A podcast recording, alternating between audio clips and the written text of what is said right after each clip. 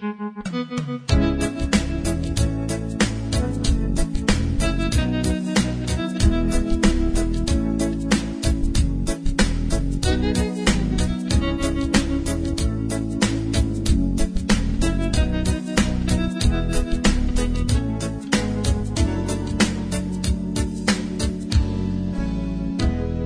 have a question, comment, or concern? eight seven two, two four two, eight three one one. Or maybe you'd just like to hear your voice instead of ours. eight seven two, two four two, eight three one one. Then call the D two R Podcast Network hotline at U S A Chat three one one. That's eight seven two, two four two, eight three one one. eight seven two, two four two, eight three one one. No matter the time or day, you can call twenty-four seven and operators will be standing by. eight seven two, two four two, eight three one one. Your call is important to us. eight seven two, two four two, eight three one one. So once again, U S A Chat three one one. eight seven two, two four two, eight three one one. eight seven two, two four two, eight three one one. eight seven two, two four two, eight three one one.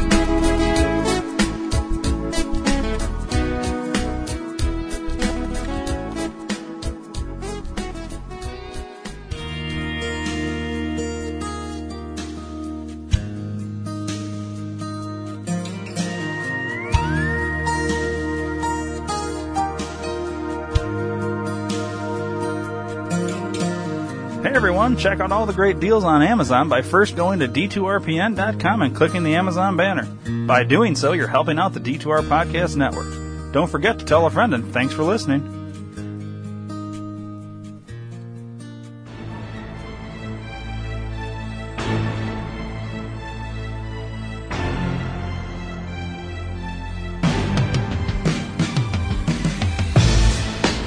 Dream to Reality Entertainment presents the Think Tank Podcast.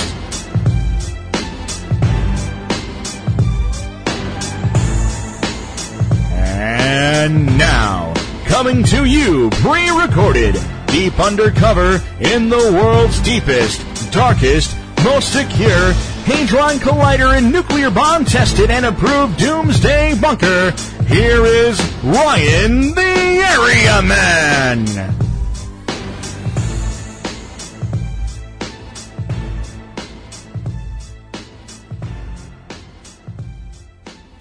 Things change in time. In a moment in time, in nineteen forty-five, everything changed. The desert of central New Mexico, an area called the Jornada del Muerto, the Journey of Death, named by Spanish conquistadors because if you ran out of water here, you did not survive. This place is now known as Trinity Site. In a moment in time, at this spot, in July nineteen forty-five, things changed. In the instant of what happened here, the length of a war changed, along with the course of history. It began years before and thousands of miles away.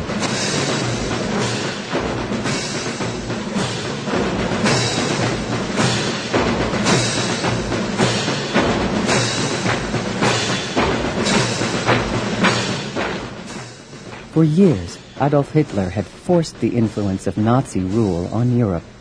To the rest of the free world, his intentions were war, and brutality was his method. Populations were set in motion. I came from Hungary and Germany. I have seen many things firsthand. I was dreadfully worried about my family and all my friends. And I do not believe that people today realize how tremendous those dangers have been, because Hitler indeed could have taken over the world, and with a hair's breadth he could do so. Those of us who came from Europe were more aware of that than our Native American friends. It came in stages, and from very early on Jews were uh, arrested and put in concentration camps. So certainly the loss of jobs was well documented and, and kept getting worse. So I think there was no question that I should emigrate. There were other scientists from the best universities and scientific institutions in Europe seeking also to get away. When they fled the Nazis, they brought with them an international relationship of friendships and acquaintances, along with research they had been doing on a relatively new field, that of nuclear fission. It had been discovered in Germany in nineteen thirty-eight and was an emerging field that promised massive amounts of energy. But there was also the thought that it could deliver that energy as a bomb, a single massive amount of energy that could destroy a city. And we knew that there were a number of uh, competent physicists and, and chemists available, so that made us uh, concerned that we might be too late. Well, the war just began four months earlier. So we knew it was going to develop into a terrible world war. And this coming at that time seemed a fateful move. It was. And we immediately saw no one's mind was on anything, but how can this be used for war? It gradually became clear. It's quite possible to make an explosion from this. It was this concern that led refugee German physicist Leo Szilard to reveal that possibility to the U S government. Together with Albert Einstein and Edward Teller, he composed a letter to President Franklin Roosevelt. It told of a terrible possibility. Germany had the talent and the knowledge to research and develop an atomic weapon. Delivering the letter to Roosevelt on their behalf was economist Alexander Sachs, a friend of Szilard and economic advisor to the president. Roosevelt said, "Alex, what you are after is to see that the Nazis don't blow us up."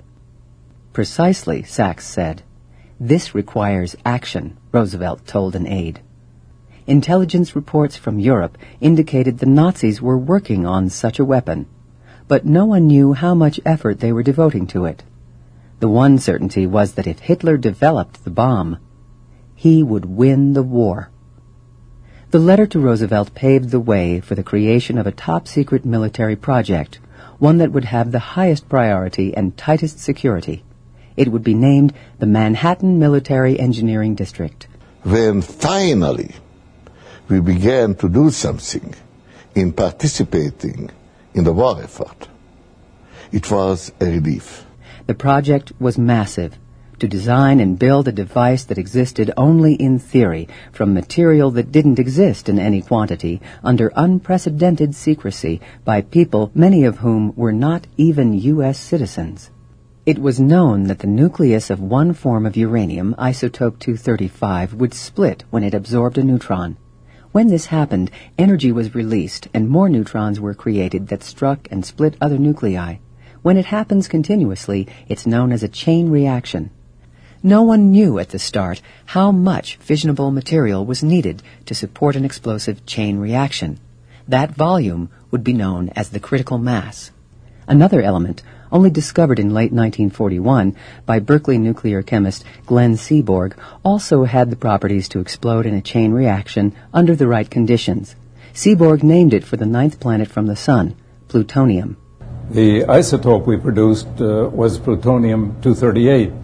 Uh, produced by the deuteron bombardment of uranium. Then a month later, uh, joined by Emilio Segrè, we uh, identified in this room the isotope of importance, plutonium two thirty-nine, and uh, isolated it so that it could be uh, have its uh, fission properties uh, uh, measured at the thirty-seven inch cyclotron. General Leslie Groves of the U S Army Corps of Engineers had just completed a major project, the construction of the Pentagon. It had been his desire to accept a combat assignment overseas. His superior officer told Groves the Secretary of War had selected him for an important assignment in Washington. He was appointed as the head of the Manhattan Project. General Groves was a very difficult man to sum up. But again, the same thing appealed to me of General Groves that I think appealed to Groves about Oppenheimer, his enormous devotion, determination uh, to get the war over, to do what he could. Italian physicist Enrico Fermi, working with Leo Szilard in a space underneath a University of Chicago stadium, assembled a large pile of graphite blocks with lumps of natural uranium in it. In December nineteen forty-two, he succeeded in bringing about the first man-made controlled nuclear chain reaction. Now that controlled fission had been accomplished, it could be studied and the next steps could proceed. Robert Oppenheimer was a highly respected thirty-eight-year-old theoretical physicist in nineteen forty-two. He had been closely examining the development of fission science. In October of that year, he was at the University of Chicago when Groves came through on his first inspection tour. In conversations with Groves, Oppenheimer discussed the need for a central facility and other details. Groves saw something in him, a leadership, and an understanding of what needed to be done. I first saw Robert Oppenheimer when I became a graduate student at Berkeley.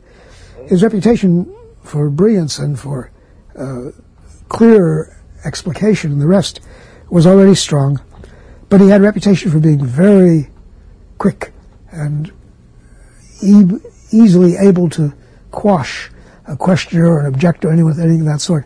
Nobody was very difficult to interact with. Oppenheimer was a difficult human being.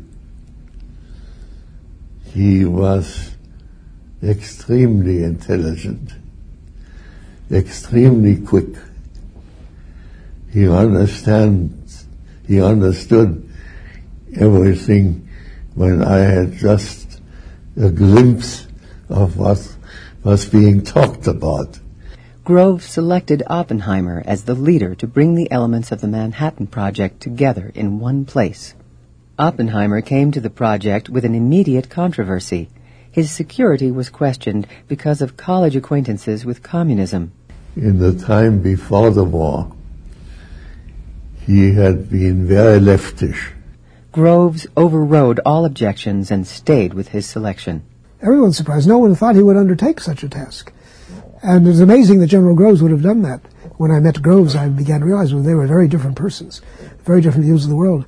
But they both had an intensity of determination, and that's what I think won over Groves. Uh, Oppenheimer, at once he could see Oppenheimer was, was a man who understood every part of the job and who was determined to get it done as best as he could. Groves wanted to compartmentalize each of the different divisions. Oppenheimer immediately disagreed. To him, progress was made through interaction. Science was discovered through collaboration. He held weekly colloquiums, scientific meetings among the different science groups to exchange information to solve problems. And Oppenheimer insisted that everybody should be interested and should know and should contribute. The new lab would be devoted to experiment and engineering. Oppenheimer was a theorist. To me, the theory is the explanation of the uh, observations, putting them in a framework that convinces us, yes, we do know how a star works. We do know how a supernova explodes. But every single bit of physics that goes into understanding our universe has first been tested out right here on planet Earth. And that's what an experimentalist does. He tests whether those laws really hold up. And they're not laws that Congress can repeal, I assure you. The best scientific talent in the country, and even from outside the country, would be working at what would be known as Site Y. But where? It would have to be in a remote and sparsely populated locale, at least two hundred miles from a coastline or international boundary for safety from attack, room for explosives testing, weather good enough for construction to proceed year-round, and enough housing to immediately accommodate the first group of scientists. Major John Dudley of the Manhattan Engineering District found an ideal location in Oak City in south-central Utah. But there were too many residents and too much farmland that would be evicted. Oppenheimer was no stranger to the Southwest. His family had a vacation cabin in the Pecos wilderness of northern New Mexico. The next prospect was Jemez Springs, New Mexico. Oppenheimer and Groves drove there to have a look. Both had the same opinion. The narrow canyon walls were too deep for comfort, space, and security. Oppenheimer remembered a place he had been by while on a pack trip and had returned often as a visitor. It was a boys' school at a place called Los Alamos. In the late afternoon, they drove there. The students and their masters were out on the playing fields, and a light snow was falling. "This is it," Groves said. Located on the eastern slope of the Jemez Mountains on the Pajarito Plateau, Los Alamos had as its occupants some homesteaders and the Los Alamos Ranch School. It was the dream of an ex-Roosevelt Rough Rider named Ashley Pond. It was a school for the sons of wealthy families that was based on a vigorous life. Students wore shorts year-round and slept in unheated sleeping porches. Each student was assigned a horse to care for, and pack trips into the mountains were common. The school had spent its time quietly since the late nineteen twenties, but now its time was coming to an end. School officials started noticing low-flying planes studying the area. Cars and military vehicles appeared on the crest of the road that led up from the valley. On December fourth, nineteen forty-two, the school received notice from Henry Stimson, Secretary of War, that the school was being taken over. Condemnation proceedings were used, and it was decreed all records of the acquisition be sealed from public view. Almost fifty-four thousand acres were acquired. Almost nine thousand acres were public land. Cost of acquisition, four hundred forty thousand dollars. After Pearl Harbor, we all knew we were kind of playing an end game. We got out of school and we're off to war. And so in the beginning of the fall of uh, forty-two, was already surveyors were around here from the government. Then they took it over. And they ran a, kind of a mega bulldozer through the place. Absolutely fantastic construction in a very short length of time. We knew the school would be taken over, didn't know just when, didn't know what was really happening. Construction crews started throwing up buildings for administration, laboratories, housing, schools, and everything else a community needed to function. It looked more like a boomtown than a wartime army camp, all mushrooming around the ranch school. So towards the end of this, just before Christmas, these um, two dudes show up here calling themselves Mister Smith and Mister Jones. The first one wearing a pork pie and the second one a fedora. I mean, no way on Mister Smith and Mister Jones. Who were they and what's the problem? Well, it took just two hours, two hours to know that this was Oppenheimer and Lawrence. And we called them by those names among us kids right then because we knew the, knew of them so well from our physics courses and things like that. Recognized their pictures in our physics book. Classwork was accelerated, and in February nineteen forty-three, the last graduation was held. New rows of unpaved streets that snow and rain turned to mud started to define the new community. In January of nineteen forty-three, the University of California was selected to operate the new laboratory. Recruiting scientists was difficult because prospective employees were already doing important work and needed good reason to change their jobs. Because of security, only scientific personnel could be told anything about the nature of the work. But they were to tell no one about what they did, not even their families. Lamy, New Mexico, fifteen miles southeast of Santa Fe. In the spring of nineteen forty-three, they started to arrive at the small railroad station that looked like it was in the middle of nowhere. Arriving from all parts of the country and Europe were the best scientific minds in the world. Emilio Segrè, Niels Bohr, Hans Bethe, Edward Teller, Otto Frisch, Stanislavs Ulam, George Kistiakowsky, Richard Feynman, Edward Macmillan. Some came as consultants and the rest as permanent staff. Santa Fe, New Mexico. To those who came into town en route from across the country, it was hard to see the small town as the state's capital. First stop was an office at one oh nine East Palace Avenue. Run by Dorothy McKibben, it was the welcome and check-in for all those who came to disappear up on the Pajarito Plateau. She arranged for transportation, housing, and hundreds of other little things that took away some of the apprehension of things to come. One wife said, "I felt akin to the pioneer women accompanying their husbands across uncharted plains westward, alert to dangers, resigned to the fact that they journeyed for weal or woe into the unknown." After leaving Santa Fe, the dirt road up to the site was rough even for that day. Once they crossed the Ottawa Bridge across the Rio Grande, they climbed up a steep road to the top of the mesa. There they were met by the first security gate. Once they made it in, it was a different world.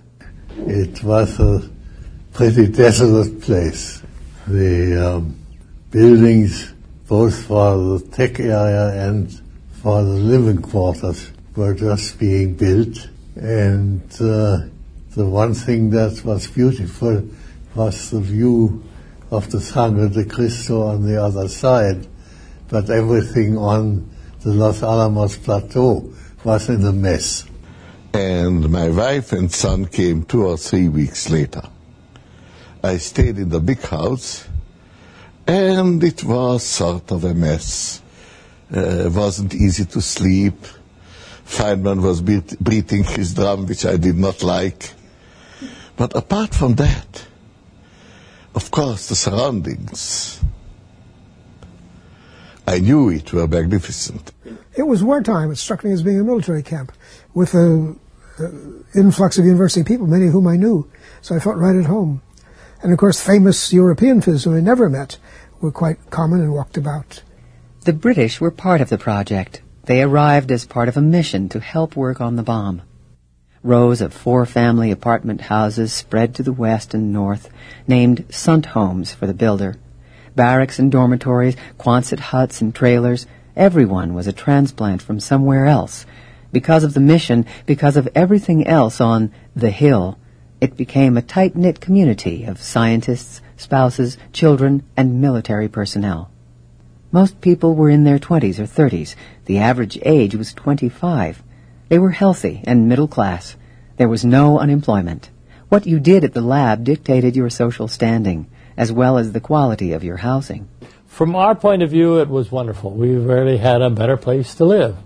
Uh, first place, there were plenty of food, meat. This was the days of rationing. A lot of the people there had pretty miserable times in their apartments, which were very cheap and rather shoddy construction. To the disappointment of many of the Europeans, they also did not have bathtubs. And, but they were also, though, the acoustic separation of adjacent houses was pretty feeble. I mean, you always knew when your neighbors were having a party. Some senior lab officials lived in homes previously used by the schoolmasters. It became known as Bathtub Row, since they were the only places that had them. In the beginning of April nineteen forty-three, Oppenheimer assembled the staff, then about thirty, for a series of introductory lectures by his collaborator, Robert Serber, to sum up the studies of the weapon from the previous summer in Berkeley. It also incorporated research done on fission over the past year. It was determined that explosive means would do the job by taking a subcritical mass and making it critical, so the radioactive material would detonate. Two methods to do that had been devised. One was a gun method, where two halves of subcritical material were shot together to form the critical mass, starting the nuclear detonation. It was discovered the gun method would work with uranium, but not with plutonium. With plutonium, there was spontaneous fission. And that produced neutrons all the time, and at a sufficiently high rate that if you had uh, a gun assembly and shooting two pieces together, before they got together big enough to have a big explosion, they would so-called pre-detonate. General Groves had proposed a very stupid way of assembly, which we all made fun of. It gave Neddermeyer the idea of of the implosion, which in the end turned out to be the way to do it. Suddenly the top priority really shifted over to the plutonium model. The gun method was the easiest, but the science of implosion would have to be developed also. It required science and engineering that would enable simultaneous and uniform compression of plutonium. Because nothing like this had ever been created, the plutonium weapon would also have to be tested. It would be months before the first significant amounts of nuclear material would be delivered. Before that could happen, there were many questions which came down to the central problem, how to make the fissionable material, the uranium two thirty-five or the plutonium two thirty-nine, release their energy efficiently, at the right time, in a casing an airplane could deliver. One of the biggest problems was extracting U two thirty-five from U two thirty-eight. That was the job of the plant at Oak Ridge, Tennessee. a gas diffusion method was used where thousands of stages of the operation, thousands of miles of piping, and hundreds of acres of barriers were used to produce the metal from uranium-enriched gas.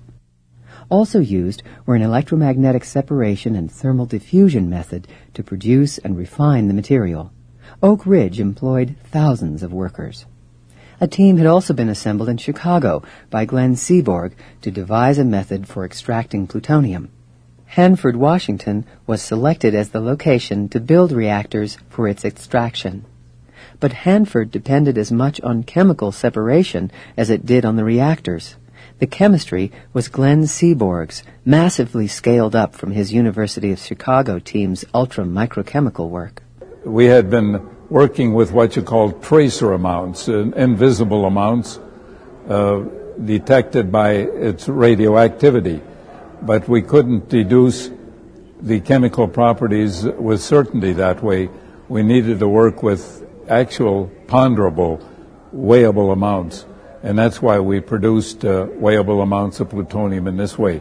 This meant that we had to work, I say we, are the chemists uh, working with me, on what they call an ultra-microchemical scale. Slowly, the materials started coming to Los Alamos in September nineteen forty-four. For those in Los Alamos who were not part of the project, life also continued. All mail to Los Alamos came to P O Box one six six three in Santa Fe. Everyone had the same address. Babies born at the lab had it as their place of birth. It was the address on driver's licenses, auto registrations, bank accounts, ration coupons, income tax returns, and insurance policies. Los Alamos was an army post, one that had more civilians than military personnel. In the first year, eighty babies were born. By nineteen forty-five, there were over three hundred infants at the site. The births got to be so much of a concern to General Groves, he almost literally ordered Oppenheimer to stop the population explosion. The population doubled every nine months. Housing would always be short, water scarce, and electricity intermittent. The threat of structure fire was always in the back of everyone's mind. Then there was security. Residents could not travel more than one hundred miles from Los Alamos.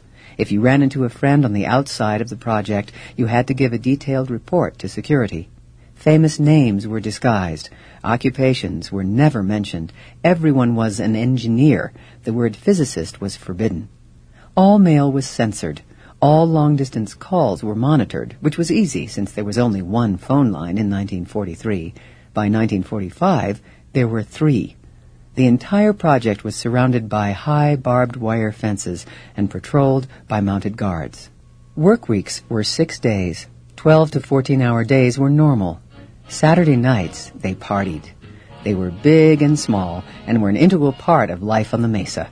There were, the young people had many parties and so on. We would tend to go to a dinner with six people, what you would do in any uh, university town. Several affairs were usually scheduled every Saturday night. Single men and women scheduled dorm parties that were fueled by mixtures of mixed liquors and tech area grain alcohol. The furniture was pushed back for dancing, and parties often lasted well into the night.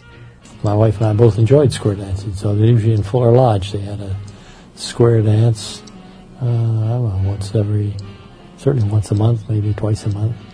Sundays went on picnics, went to the mountains, went to the Indian Pueblo, went to the ruins, sometimes went even to Santa Fe if we could afford the gas, and so on. It was a good time, you know, it was an intense time. We all worked. I think it would be fair to say sixty-hour weeks, and worked on Saturday by rule, so to speak, by routine. Sunday was the only day off. The work, governed by the urgency from events waged on the battlefields in Europe and in the Pacific, never got easier. But those working on the bomb felt they had the science. It was the engineering that created the problems.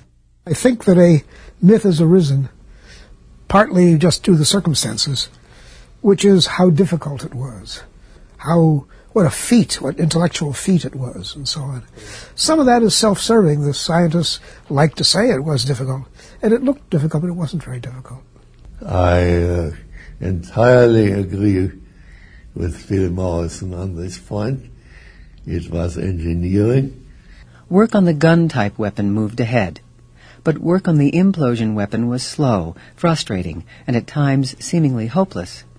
Detailed quantitative data on the effects of such a new weapon was needed.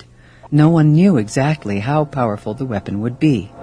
In late nineteen forty-three, planning for the test was begun. The site that was selected was on the Alamogordo bombing range in central New Mexico on the Jornada del Muerto. It was two hundred ten miles south of Los Alamos, twenty-seven miles from the nearest town, and twelve miles from the nearest inhabitant. In November nineteen forty-four, construction of the base camp began. The test was initially scheduled for July fourth. The activity at the test site increased despite things like snakes, scorpions, heat, and dust. Herds of antelope and some range beef started to disappear, showing up on the menu. Hunting often took place with the aid of submachine guns. On April twelfth, nineteen forty-five, President Franklin Roosevelt died. Flags across the country and around the world flew at half-staff, including the flag at the test site named Trinity by Oppenheimer. Sworn in to take up leadership of the country was then Vice President Harry Truman. Less than a month later, on May eighth, the war in Europe, which had been raging since nineteen thirty-nine, ended with the surrender of the German forces. The race to beat Hitler in building an atom bomb was at an end.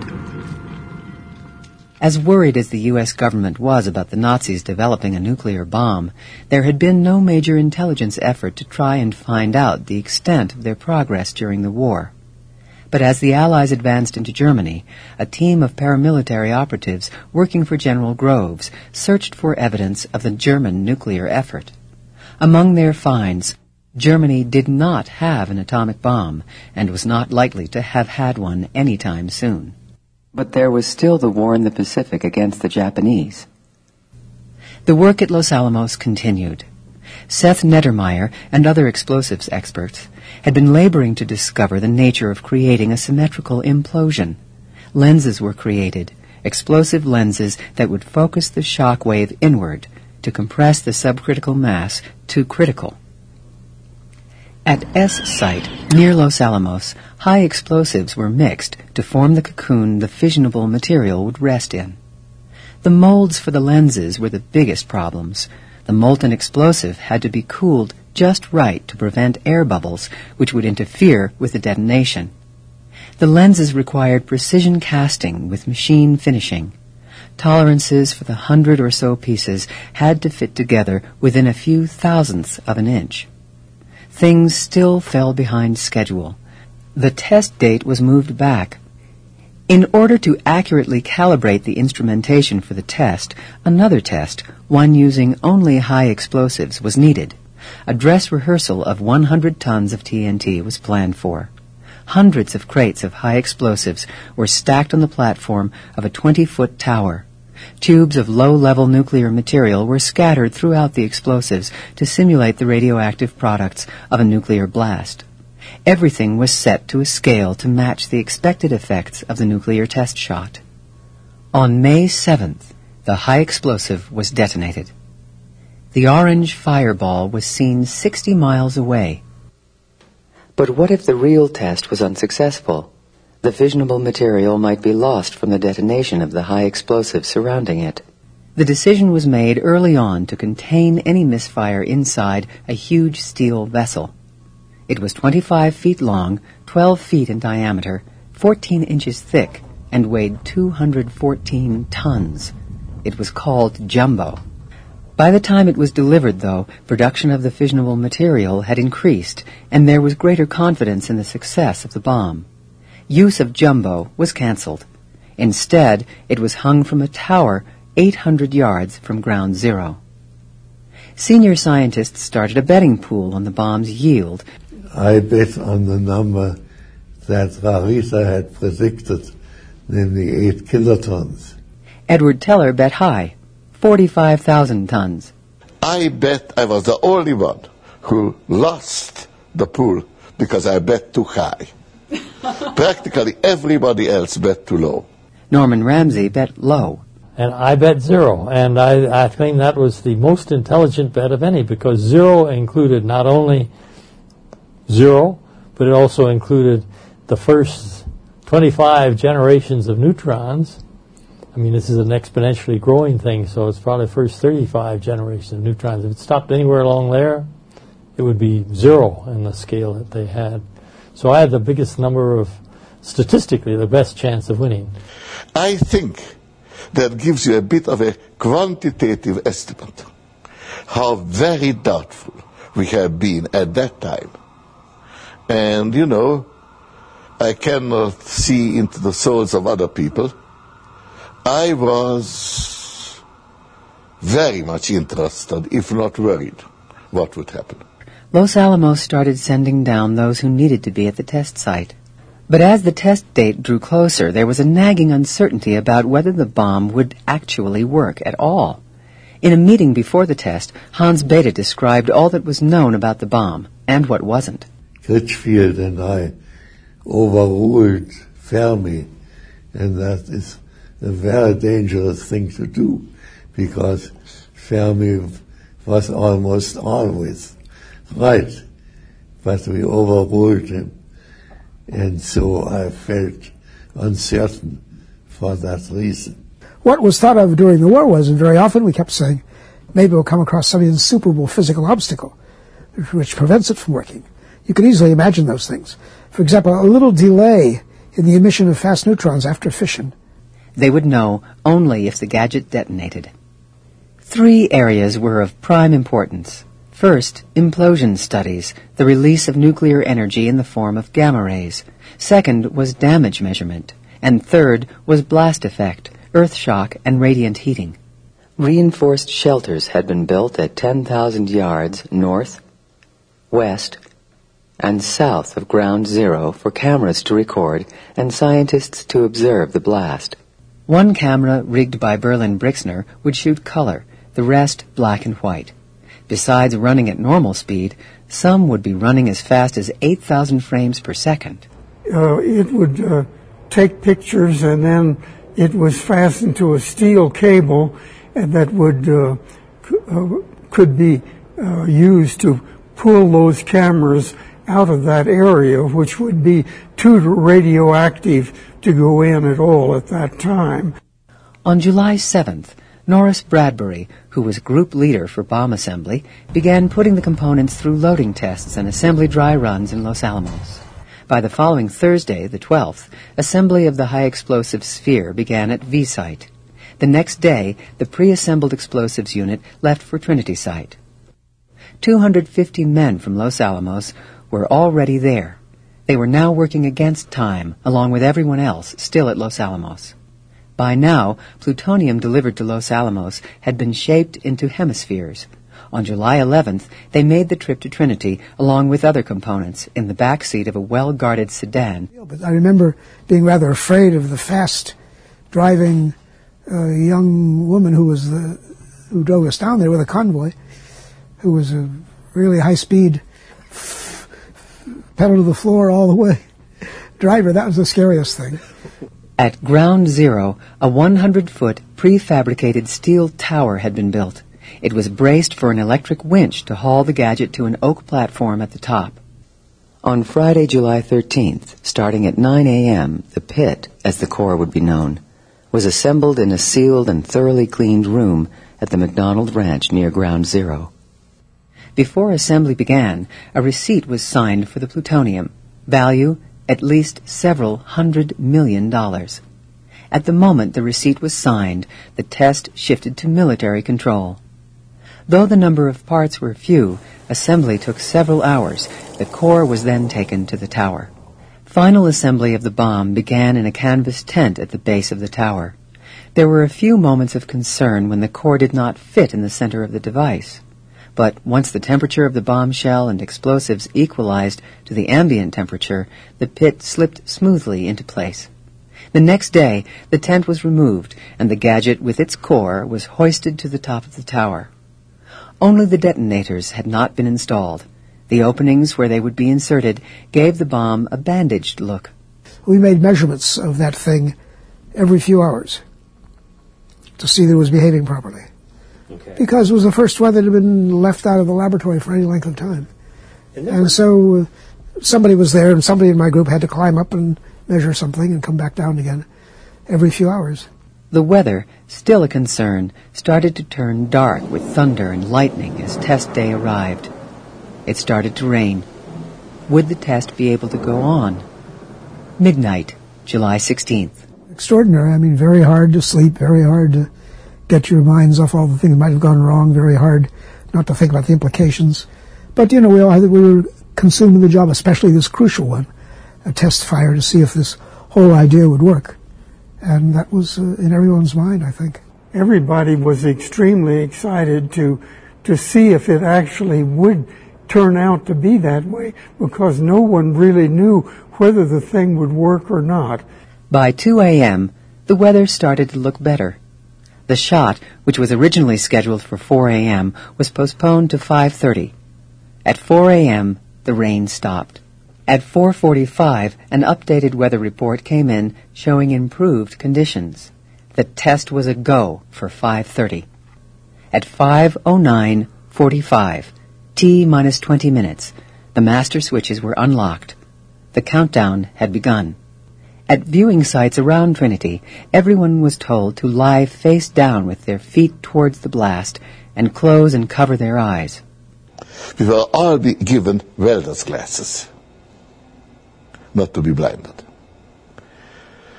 I took dark glasses in addition to welder's glasses.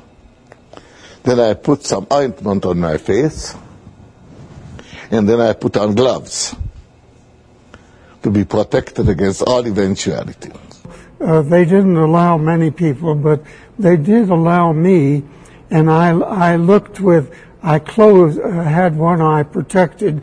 I couldn't look with both eyes, and so I was looking with just one eye. There are three of us. One of the other people who was with us at that time was Ken Greeson, who later went to Cornell, who'd been in the explosive division. He'd done his work. And uh, uh, he was next to Robbie on one side, I guess, and or, yeah, next to him. And I think Fermi was a couple over. Uh, and... Uh, uh, Robbie was really getting quite excited, you know, what's going to happen. And Greeson was very relaxed. And uh, Robbie said, uh, uh, gee, aren't you going to get excited? I said, no, I'm, it's calm. If you've been doing a lot of work with explosives, you get fairly calm. I guess you have to. And he was fairly uh, calm. And Robbie said, well, you tell me when you get excited. As the final minute approached, General Groves had thoughts of his own. The quiet grew more intense. As I lay there in the final seconds, I thought of what I would do if the countdown got to zero and nothing happened. At the control point, General Farrell, Groves' deputy, wrote, "The scene inside the shelter was dramatic beyond words. It can be safely said that most everyone was praying. Oppenheimer grew tenser as the seconds ticked off. He scarcely breathed." At forty-five seconds, the automatic timer was started. The test was now out of man's control. Physicist Kenneth Greeson, who was normally the cool-headed one, changed his mind. Minus thirty seconds, minus fifteen seconds, minus fifteen seconds. Greeson nudged Robbie and said, "I'm excited." Five, four, three, two, one.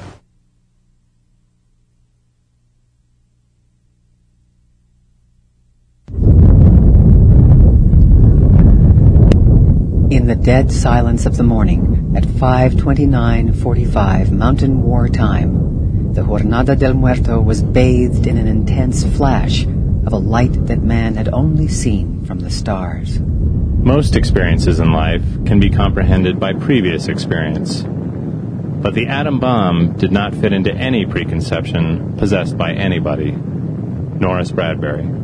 The light from the blast was the one place where theoretical calculation had been way off. In the instrument bunker at ten thousand North, Berlin Brixner was caught off guard. But then I realized that the ball of fire was moving up, so I um, grabbed the controls of the camera and turned the camera up, and so you see it abruptly, it just suddenly jerks up. I was looking straight at the right spot. There appeared a very small point of light. And my first impression was, I very distinctly remember, Is that odd? Well, you didn't look at the bomb. I'm looking the other direction. The mountains were really like the sun had just risen temporarily. And when I started to see the point rising and spreading, I did not take off the glasses. By that time, I knew it was big. I twisted the glasses and looked down at the sand behind me. Now, you know, the whole thing was at dawn, six a.m., barely light. As I looked down at the sand, it was like you were lifting the curtain in a darkened room. Before I got my hand up to start adjusting the goggles, I felt something that I didn't know. I hadn't been smart enough to interpret, to figure out what was going to happen, and nobody had thought of it, I think. It was a cool desert morning. The sun had not quite come up. The air was still. It had that curious chill of a hot place, which is its, its coolest hour of the day. And suddenly, on that cold background, the heat of the sun came to me before the sun rose. It was the heat of the bomb, not the light, but the heat was the first thing that I could feel. Physicist Frank Oppenheimer, standing next to his brother Robert, wrote, "And there was this sense of this ominous cloud hanging over us. It was so brilliant purple, with all the radioactive glowing, and it just seemed to hang there forever. Of course it didn't. It must have been a very short time until it went up. It was very terrifying. And the thunder from the blast, it bounced on the rocks, and then it went, I don't know where else it bounced, but it never seemed to stop. Not like an ordinary echo with thunder. It just kept echoing back and forth. It was a very scary time when it went off. And I wish I would remember what my brother said, but I can't. But I think we just said, it worked. I think that's what we both said, both of us. It worked." At four a.m. up on Sandia Crest overlooking Albuquerque, groups of people who had driven there up the winding dirt road thought the test a failure when nothing happened. Those who stayed were amazed by what they saw. We knew the world would not be the same. Few people laughed. Few people cried. Most people were silent.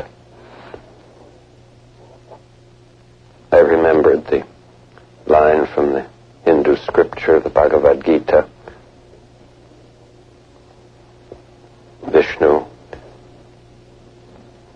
is trying to persuade the prince that he should do his duty, and to impress him takes on his multi-armed form and says, "Now I am become death, the destroyer of worlds."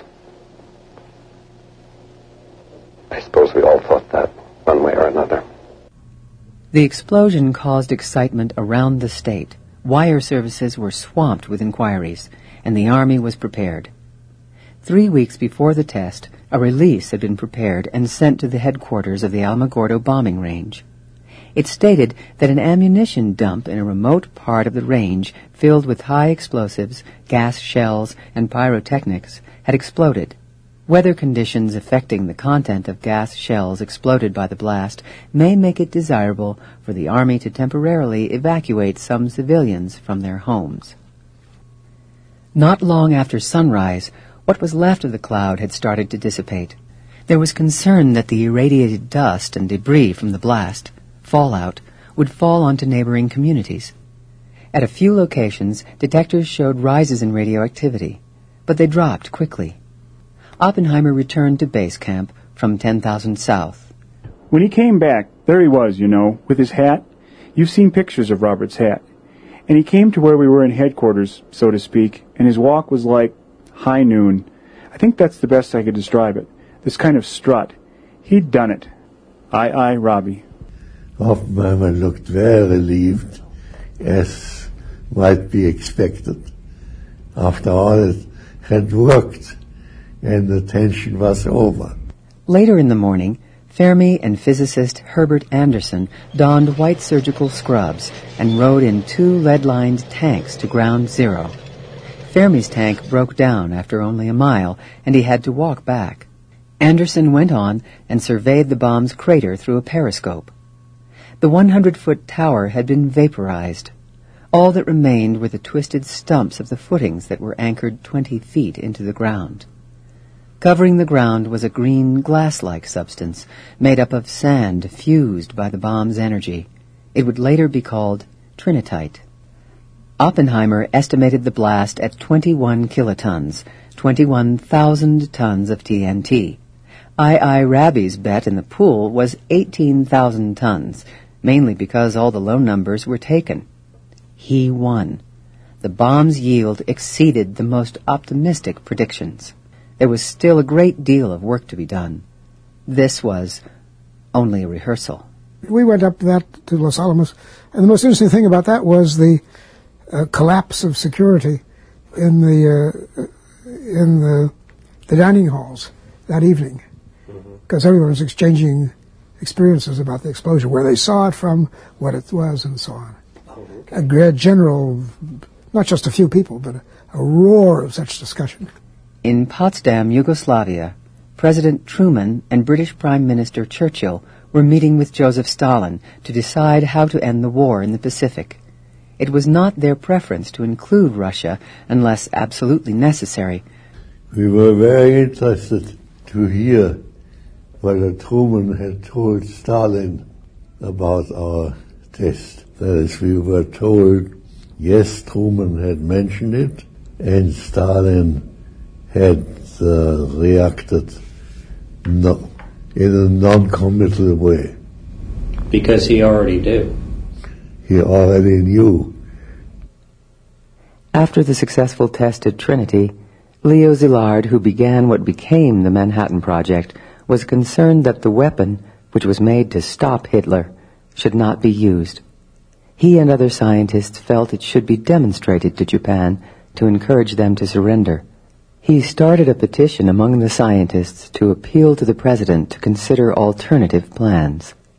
Even before the test, sometime, I believe, end of June, I got a letter from my very good friend, Leo Szilard, whom I had driven to see Einstein at the time when he signed the letter that got things going. And he had circulated a petition that the bomb should not be dropped before the Japanese were first notified. Will I please sign it and circulate it in Los Alamos? Szilard was in Chicago. I wanted to sign it, but I felt I could not circulate it without showing it to Oppenheimer. That I did. And Oppenheimer got very excited. That is completely wrong. We scientists have one job, to solve the technical problems. We don't know anything about the Japanese. We don't know anything about politics. We should shut up about all those things. Now, I had strong feelings about it, and I wanted to sign it, and I wanted to circulate it. But on the other hand, what Oppenheimer said made sense, and he also had tremendous prestige with everybody, including me. I did not sign the letter. Oppenheimer, Lawrence, Compton, maybe Fermi, uh, came together in a meeting and and um, decided they did not know any other way to um, use the weapon effectively than to actually drop it. And I Retrospectively, I agreed at the time that it should be dropped, and I agree even more today. And we knew definitively one week later when uh, Penny gave his famous lecture on the effects of the bomb. at the colloquium on the Thursday after the after the Monday. Again, with the same mixture, this is clearly going to end the city and probably with it the war. But by then, the die was cast. The bomb was under control of the military, and the targets had been selected. We are now prepared to destroy more rapidly and completely every productive enterprise the Japanese have in any city. We shall destroy their docks, their factories, and their communications. Let there be no mistake. We shall completely destroy Japan's power to make war. It was to spare the Japanese people from utter destruction that the ultimatum of July the twenty-sixth was issued at Potsdam. Their leaders promptly rejected that ultimatum. If they do not now accept our terms, they may expect a rain of ruin from the air, the like of which has never been seen on this earth. A few hours before dawn on July sixteenth, while the scientists at Trinity Site waited for the test in the New Mexico desert, the primary components of the gun-type uranium weapon were being hoisted aboard the cruiser Indianapolis. The ship set sail for the Pacific island of Tinian in the Marianas.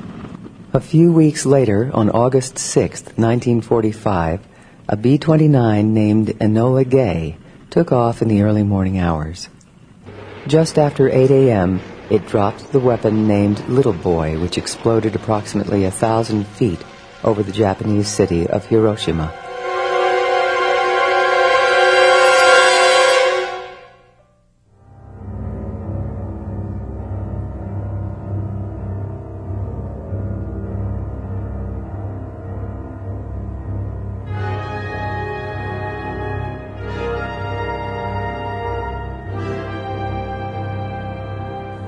Three days later, another mission carrying the plutonium implosion weapon named Fat Man detonated over Nagasaki.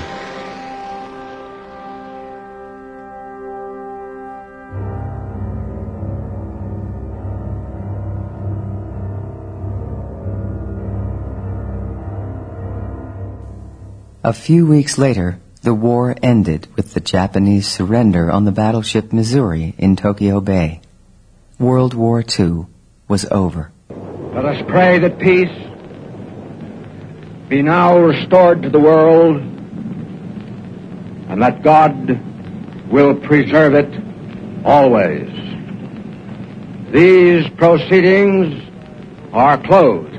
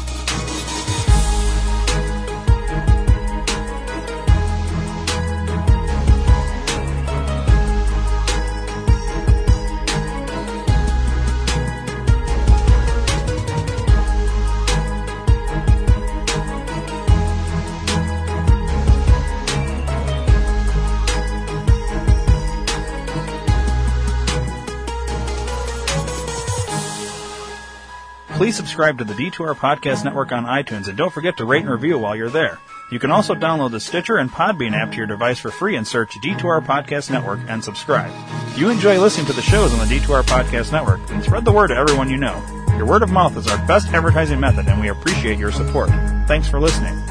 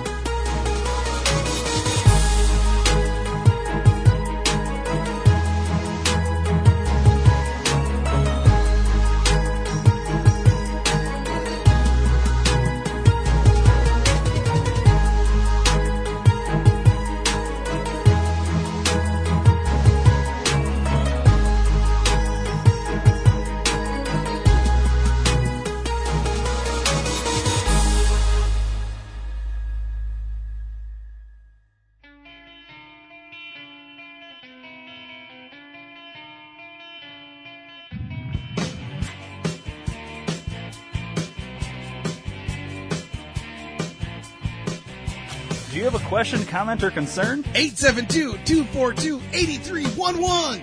Or maybe you'd just like to hear your voice instead of ours. eight seven two, two four two, eight three one one.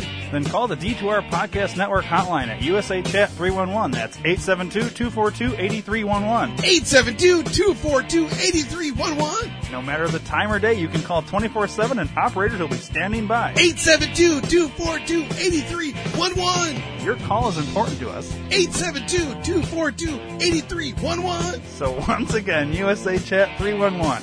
eight seven two, two four two, eight three one one. eight seven two, two four two, eight three one one. eight seven two, two four two, eight three one one.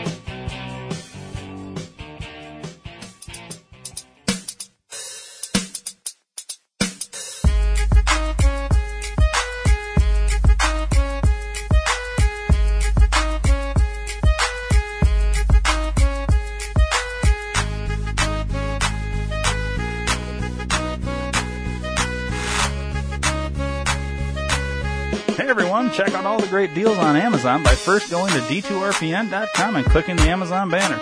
By doing so, you're helping out the D two R Podcast Network. Don't forget to tell a friend, and thanks for listening.